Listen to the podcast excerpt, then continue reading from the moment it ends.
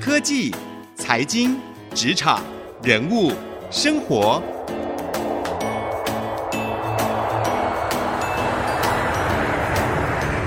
创意领航家。听众朋友您好，欢迎收听 IC 之音主客广播 FM 九七点五创意领航家，我是节目主持人朱楚文。农历新年大家过得还愉快吗？在农历新年的期间呢，各位不知道有没有在生活还有在未来的思考上面发挥更多的创意呢？在职场当中，有越来越多的女性领导人表现越来越卓越，而我们在节目当中也多次为您专访了许多的女性创业家，带你一起来看看。女生在职场当中一直担任领导人，有什么样不同的眼界、眼光和观点？那当然了，担任一个女性领导人，最常被问到的一个话题就是职场和家庭要如何平衡。在节目当中，我们也为您访问这些女性的领导人，来聊聊这一个大家都觉得很困难的话题。那今天呢，我们再一次的为各位邀请到的，同样也是一位。女性的领导人，她是《小日子》杂志的发行人刘冠莹，来到我们节目当中，跟我们聊聊这一个很困难的一个话题：职场和家庭怎么平衡。冠莹呢，她接手《小日子》的时候已经有了家庭，而她同时一边经营她的家庭婚姻，同时一边把一间亏损的杂志社由亏转盈，同时还。用一个突破性的思维，开创了小日子商号，里面呢贩卖自己品牌的商品。这一路的过程有非常多不容易的地方，他是如何突破的呢？我们一起欢迎冠莹。嗨，各位听众朋友，大家好，楚文豪。哦，我真的好喜欢你的小朋友妈妈号，对，想要分享他那胖嘟嘟的脸啊，他是一个体型很大的儿童。嗯、我觉得光是他，你都可以在你的杂志里面写一个专栏了。特别呢，就是放他来，蛮多出版社来找我写关于他的书。可是其实因为我没有什么育儿的 know-how，所以我就想说。哎、欸，现在台湾的妈妈是期待看到什么样的育儿的书呢？对我自己的小孩的心情，可能跟一般妈妈的不太一样。怎么不一样法？因为我都一直把他当成大人在对待，嗯，所以如果要讲出一套什么很有系统的育儿的心情或者是方式的话，我可能就没有。但是蛮多酸甜苦乐可以跟听众朋友分享的。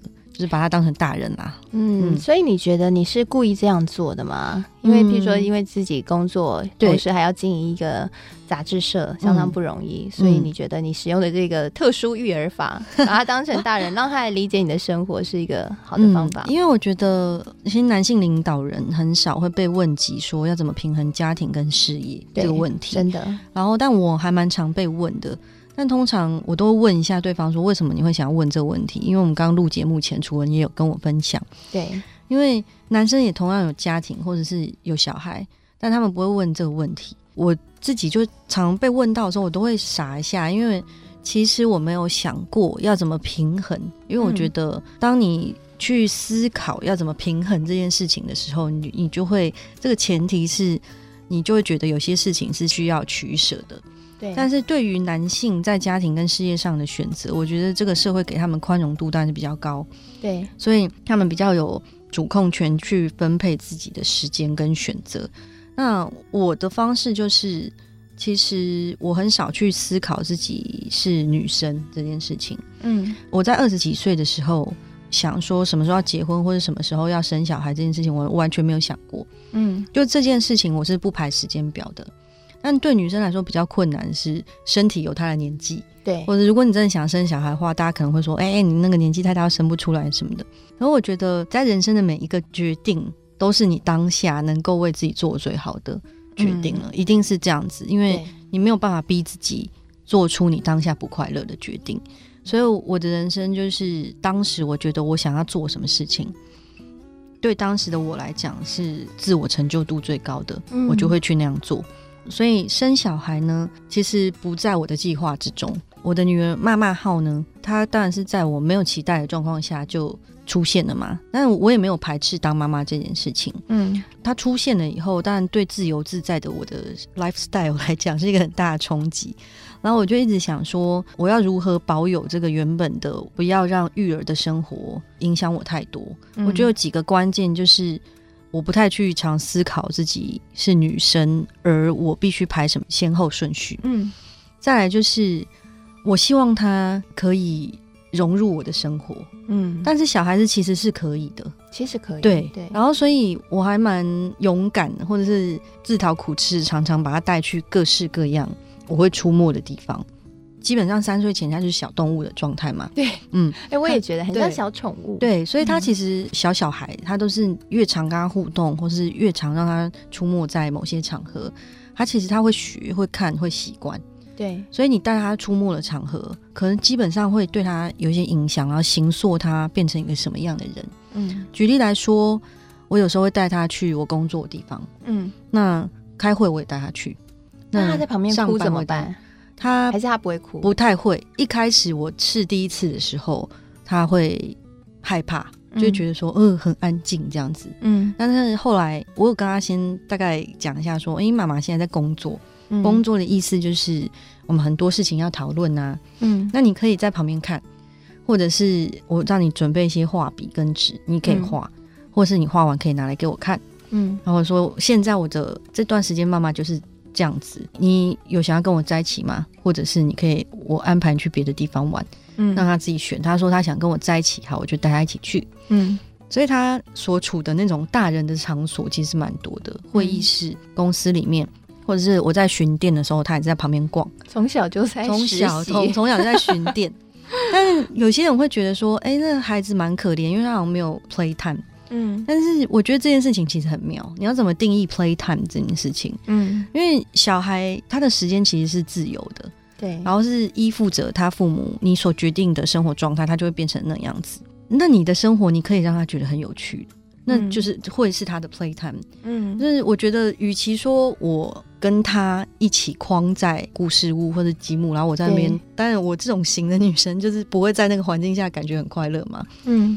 与其是这样子，还不如让他来看看我的生活。嗯，在我的脉络里面，我们两个一起去发掘一些乐趣。嗯哼，那小孩他久了以后，他会认知到说，大人的世界里面有些场合是很安静的。嗯，或者是他的乐趣不是那么声光效果的。嗯，但是我还是可以看到自己想看的东西。嗯，就是他的行为模式会渐渐趋向这样。嗯，但有的时候我都会让他先想。啊，你今天如果想要跑一跑或跳一跳的话，然后比如说我会请那点时候我真的走不开，我就会请家人或者朋友，他就跟我分开，然后带去公园。但他大部分时间都会选择跟我在一起，因为小孩还是喜欢跟妈妈在一起。还是他有遗传到你的基因，嗯、就是未来女性喜欢工作的基因。对 对，然后我就大部分让他融入我的生活，嗯，然后或者是有的时候工作结束，我会去居酒屋小酌两杯，其实我也会带他去。带他去吗？嗯，所以他很常很常出没在。我吃饭跟小酌两杯的大人的场所，嗯呃，举例来说呢，那个我还蛮常带他去吃热炒的。当然，他不是跟我们一起吃那些东西，嗯、也不会喝酒，怎么可能？也太疯狂吧？嗯，那他就会觉得热炒店真是一个太好玩的地方了。然后到现在，他都觉得屏东海生馆跟热炒店是同个系列。因为一样都有很多 海洋生物在那边，那但是所以他就是在那边看到很多鱼虾蟹在那边，但在小孩眼中他们是几乎是一样的，因为就是在水缸里面，嗯，的鱼跟虾跟蟹，在他们的眼中其实差别不大。那他还是会有好奇、嗯，快乐或是疑惑。我觉得重点是你有没有心想要跟他讲话。对，因为他在海参馆跟在热炒店会问你一样的问题，嗯，你不是说把自己抽出来，然后带他去海参馆以后，然后才能好好回答他的问题。比如说，骂骂号陪我去热炒店吃饭，然后他还是会去看那些鱼啊，然后就问我说有什么比较大的、比较小的，为什么它会长这样子？嗯，然后或者是那个螃蟹上面那两只要干什么？就小朋友会问的就是那样子的问题。嗯、然后我还是当然就是尽量的回答他。嗯，因为有问有答，他们就会觉得有趣，然后让他看到新的东西，他就会觉得哦很好玩这样子。嗯，但唯一有一次他比较崩溃是，就他在看热炒店之屏东海参馆分店的时候，没有，这是他心中，然后老板就来捞了一尾走，然后现场杀生给没有没有在他面前，可是他一直在那边等，他等那一尾回来，他以为那一尾只是稍微离开，就那一尾没回来，然后他就跑过来跟我讲说。妈刚刚有一只鱼这样子，然后被捞被那个叔叔捞走以后就没有再回来鱼缸里。嗯、然后我说对，因为那个就是这边是有些鱼是可以吃的，这样。嗯，然后我就跟他讲说，所以那个叔叔会把鱼拿去煮，这样。然后他就说会很痛，这样。我说对，会很痛，所以有些人不吃肉。嗯，就是谈话是这个脉络，但他那天晚上就很 sad。嗯，因为对他的世界来，他是第一次理解到这件事情。嗯，但是其实这就是存在世界上的事，其实也蛮好的一种教育。对，对我来说，我就是带着他去过我的生活，然后有的时候我跟他一起过他的生活。嗯，但是为了让我的自由跟原本的生活状态不要太大的遭受打击，大部分时间他会陪着我一起。我常常会忘记自己是妈妈这个身份，是因为他就有点像我的朋友，嗯，他都跟我一起去，好的，去哪里这样。嗯、然后像日前我们两个首度一起踏入药妆店，嗯，然后他也是觉得超有趣的。药妆店有很多架上比较低的位置，他就可以拿来画一下，他就会画在自己手上，嗯，然后把唇蜜每一条，我就跟他讲说，你要看那个颜色，你就画一条就好了，嗯，然后他就画了很多条啊，跟我讲说，哎，这个颜色都不一样哎，而且有些是亮的。嗯，然后我说对，而且你用手去搓它，有些很容易掉，有些不会。嗯、我说这就是不同的口红，这样。嗯、然后他也觉得超酷。然后我们那天就大概逛两个小时。嗯，但他现在其实还没有四岁，所以我觉得以他面对世界万物的态度，他是一个很开放的。嗯、那我所期待的是这样子，嗯，因为我所期待的是世界去教他，而不是我让他变成我想要他变成的人。这样，嗯，嗯，所以其实也是一个蛮特别的想法，就是。没有太勉强自己，对，然后呢，也没有太以小孩为主，因为你有没有觉得，其实现在有一个教育的风潮，就是我们要抛弃一切，然后就是要非常以小孩为主，然后很多爸妈其实会陷入焦虑，就是说觉得，哎，这个对小孩会产生很不好的影响，或是一定要怎么样，小孩才会怎么样。嗯，但其实你就是一个很 Lady Go，跟你的品牌精神很像，就是小日子的态度，对这个人生的态度，其实也是一种很轻松、很惬意、很弹性，好好过生活。对，所以你就。带着他一起好好过生活，到处去。对，可是你有遇过有挑战过吗？譬如说，真的是很难抉择的时候。哎、嗯欸，我突然想到一个例子，之前我看你在脸书上面分享，你说你把妇女留在家，然后你飞到欧洲去玩，对、嗯，去给自己放假。我还蛮长的哎，因为我觉得，所以他们还很 OK 吗？对，很 OK，因为我还蛮常自己去放长假的。那、嗯、当然是你的伙伴跟一起带小孩的人都觉得 OK。这个状态才会成立。我回想，其实我的成长过程，爸妈的状态对小孩的影响其实很大。嗯，大家仔细想想，你的成长过程当中，你的情绪跟你的人格特质是怎么累积起来的？其实原生家庭跟国小、国中、幼稚园这段的影响其实蛮大。嗯，如果你的父母是一个情绪不稳定的，或是让你缺乏安全感，其实你感觉到他不快乐。嗯，但是他没有表现出来。这种种其实都是痛苦的事情，嗯，小孩都知道。如果你不开心的话，嗯，我希望我自己跟他在一起的时候，我是很自在跟快乐的状态，嗯，就是像以前还没有小孩之前的我，不会让我觉得我的生活受到了什么牺牲，所以我就是。能力范围所及，我还是会尽量做自己想做的事情。嗯，好，我们很开心啊邀请到冠颖跟我们分享他不一样的想法。对于育儿，他不把它当成是一个负担。其实本来在职场和家庭到底如何平衡的这个议题，会不会就是一个假议题呢？因为他们两个本来就不应该是一个互斥的。如何把它融入在生活当中，没有让自己感到负担的同时，过着快乐的生活，其实也是有可能的。那休息一下，广告回来，我们继续来聊聊关颖到底是怎么想的呢？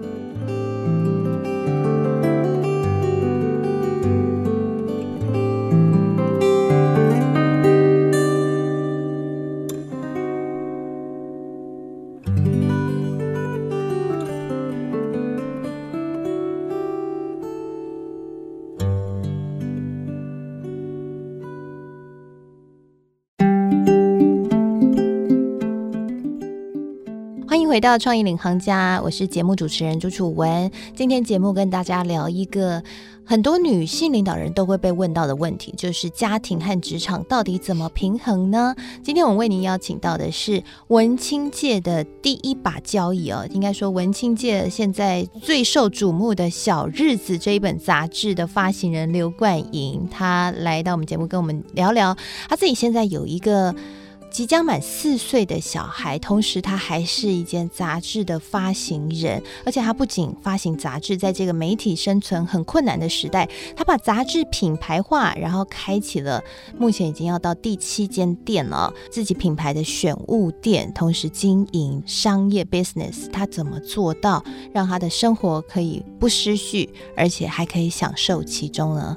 那刚刚我们聊到，其实你自己。让这个议题哦，家庭和职场平衡这个议题，嗯、好像其实，在你生活当中是不存在，因为你就用一个很 tricky 的方式，其实就是你很享受跟你孩子相处的过程，你把他带在你的身边，让他去跟着你过生活，其实就没有这么多的 dilemma 出现了，对不对？对。刚刚有聊到，其实你也偶尔会给自己放一个假。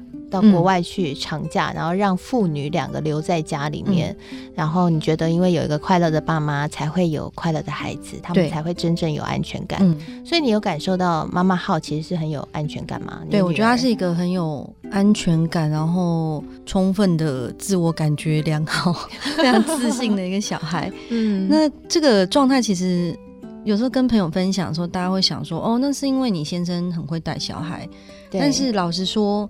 没有人天生就会带小孩。哎，你怎么跟你先生沟通？对，大家一开始接受吗？没有，大家都是第一次有小孩，所以其实没有人是天生的父母，嗯、大家都是在这条路上学习。那、嗯、我老公，我觉得我之前也没有预期说他会是一个很上手的父亲。嗯，只是我在跟他交往跟结婚的过程当中，因为我觉得。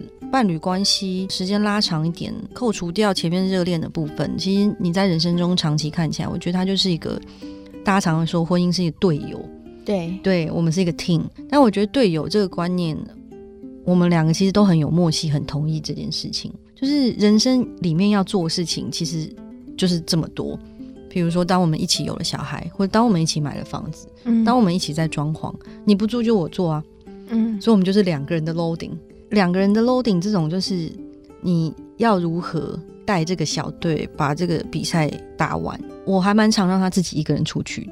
有些太太会抱怨说啊，那个先生小孩才几个月，他要跟朋友约出去喝酒，竟然不回来，然后一一周去几次。我从来没有对他有这种感觉，因为其实他是一个长久累积起来的互信，因为他知道我让他去休息或者跟朋友 hang out。他会同等付出给我的时间，嗯、所以我们在长期的生活比赛当中有累积一点默契，累积给我的 credit 我会再还给你。嗯，因为这场比赛就只有我跟你而已，我不做没有人会，你你也就得做。但如果我不把我们不把事情做好，增加的只是彼此的痛苦而已。对，而且当你的队友有一个人不快乐的话，没有人会快乐。因为在一个家庭关系，甚至是父母或者有小孩，当有一个人。他的心理状态是很糟的时候，其实其他人不会太好嘛。对，嗯、呃，像我老公也很会自己一个人带他出去玩。我女儿还两岁多的时候，我老公还有一些亲戚在对岸，嗯，我先就自己带他搭飞机回去返乡探亲，嗯，大概去了一周，然后这是他们两个第一次出远门，所以我就很担心。但那次回来以后。嗯都很顺利，然后我女儿到现在还回味无穷。后来就这个情况是越演越烈，这个成语用错，不是越演越烈，是更上一层楼。他们就，嗯、我现在在换工作中间的空档，嗯，就单独带着我女儿环岛旅行。有，我有看到你分享，嗯、真的是非常就先环岛玩，然后他们又有的时候他也会单独带她去高雄玩啊，单独带她去屏东啊，然后最近又单独带她去澎湖，就他们两个也是一个 teammate。嗯，他们两个人独处的时候有自己的互动模式，因为他比我严厉，嗯，所以骂骂号可能会比较谨慎一点，嗯，但骂骂号跟我在一起的时候就会比较放松，嗯，但是就是他们是一个小队，当他们独立行动的时候，那骂骂号也很喜欢跟爸爸出去玩吗？对啊，因为他会带着他到处去啊，嗯，然后爸爸长期以来情绪都会很 peace。像妈妈有时候会有一些多余的情绪，当她真的很烦或很欢的时候，女生比较容易受到影响，我觉得，嗯，所以有时候会对她有点不耐，嗯，可是爸爸永远都是就是很有耐心，对，很爽快的，就是父子的那种模式，嗯，所以我就觉得，嗯，性别这件事情在婚姻里面，我自己不把它当成一个变因，嗯，我们就是一个队友，嗯，然后像 NBA 那样子的比赛有很多。那个队友是明星球员，对，然后被交换来的，对，所以我跟你可能根本不认识，嗯、但我们两个都是年薪几千万的那种顶级球员。可是我，我有时候看到。你无论如何面对怎么样不熟的队友，但我们的目标是把那个比赛打完的时候，队友跟队友之间要怎么配合？大概婚姻就是那样子，我觉得。嗯，其实也有人说，就像是两个人一起合开一间公司，公司有各个角色，一起把这公司营运好，就会有一个美好的婚姻。嗯、所以家庭和职场其实也就是两个人合开公司，怎么样一起去共同面对的一个课题。对啊，然后而且不要去放大那个性别的影响，像之前那个楚文刚刚在节目前有跟我聊到。在新北那个女力的活动，对对对，看到最近受邀上去，我也遇到一个很有趣的前辈，就是巨大董事长杜秀珍。嗯，他那个时候上台的时候有分享说，因为杜姐有两个儿子，捷安特的董事长嘛，大家就问他说：“哎，怎么带小孩，或怎么有空生小孩什么？”然后他就说，他都跟他的女性员工讲说，只要你身体可以负荷，我希望你上班上到最后一天再去生。这不是要苛苛刻他们，嗯，他说前提是你的健康可以负荷。他说你不要一直去想着，哦，我现在就是他开始躺，然后躺到我要再去生这样子，嗯，就是尽量维持你生活原本的节奏，不要受到太多影响。但前提是你健康，嗯，小孩出来以后也是一样，维持你原本该做的事情，嗯，然后还要保持你自己很漂亮那样子，让自己开心。嗯，我那时候看到他的时候，我就觉得他也是很 inspiring，就是我觉得。这样子的典型，嗯，就是我非常喜欢这样子的对象，因为可能就是我想说，为什么我会那么喜欢杜姐？可能因为我自己也是对隐性的，我就是我想要的就是这样子，嗯。然后他是永远不会跟自己说，哦，这些事情我做不到。然后同时要这样子，我做不到。嗯，如果你先跟自己说我不行，那你就真的不行。你就先做做看，不行再说。嗯，当你真的觉得累的时候再调整。嗯，不要一想说啊，我在做这个工作我不能怀孕啦。嗯，那你就真的无法。嗯，那你就先如果有你就 let it go。嗯，然后觉得困难的时候。遇到问题我们就解决这样子。嗯，其实我很认同你的观点，嗯，因为我也是这样的人。其实有时候我觉得女人不要拿一个框架把自己框住了，人生有很多可能。有的时候呢，你看起来前方有阻碍，才是激发无限创意的时候。那，嗯，我们今天很开心有邀请到冠颖来到我们节目当中，跟我们来分享她自己在育儿以及生活、职场和家庭当中的一些新的想法和创意。冠颖的想法，希望可以激发各位一些不一样的想象。其实你自己的生活，如果如果你觉得现在面临家庭和职场正在两难的时候，想想看冠颖的说法，其实还有很多不一样的可能。只要发挥创意，有机会可以实现。那节目的最后，楚文也祝福各位新年快乐，鼠年能够创意满满，数一数二。